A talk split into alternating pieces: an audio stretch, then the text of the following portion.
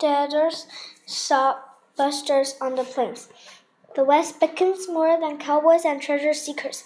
Many people headed west to set up home there.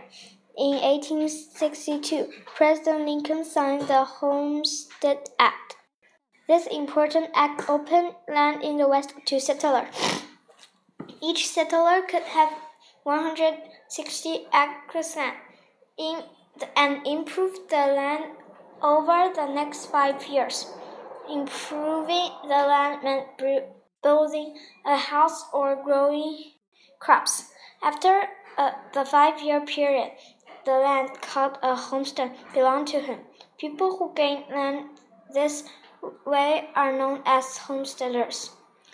Many flocked to the west to claim land on the plains. Among them were freedmen and even some single women and widows. Some of these people owned land for the first time of, in their lives. Railroad companies also sold land cheaply along the tracks. Word spread in Europe about the land for sale in America. Immigrants from Europe uh, came to America to buy land in the West. Most of the early homesteads on the plains made their living by farming. Recent inventions like the steel plow and the repair reaper were a great help to farmers. Prairie farmers grew corn and wheat and raised cattle and hogs.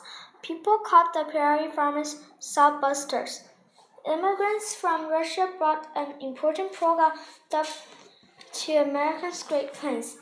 The immigrants' turkey red wheat grew well on the prairie.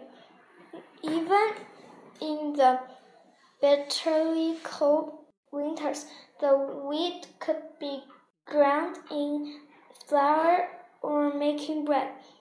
Wheat became one of the main cash crops of the plains. Farmers grew wheat to sell and send it by railroad to cities in the east. The Great Plains became to call Americans bread basket. Homesteaders on the dry, windy plains had to learn new ways of living and working because few trees grew, grew on the plains. Many did not use wood to build their houses. They built their homes out of sod. A sod house or a soddy was made of strips of thick prairie grassland. These sod pieces were fitted tightly together. Some families added doors and put glass panes in windows. Soddies were comfortable homes.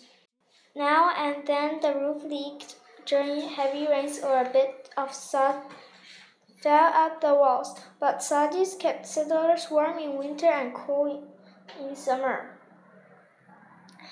Very little rain fell on the place. Many farmers began using a windmill to pump water. Windmills were powered by the strong prairie winds. The windmill drew water up from deep underground.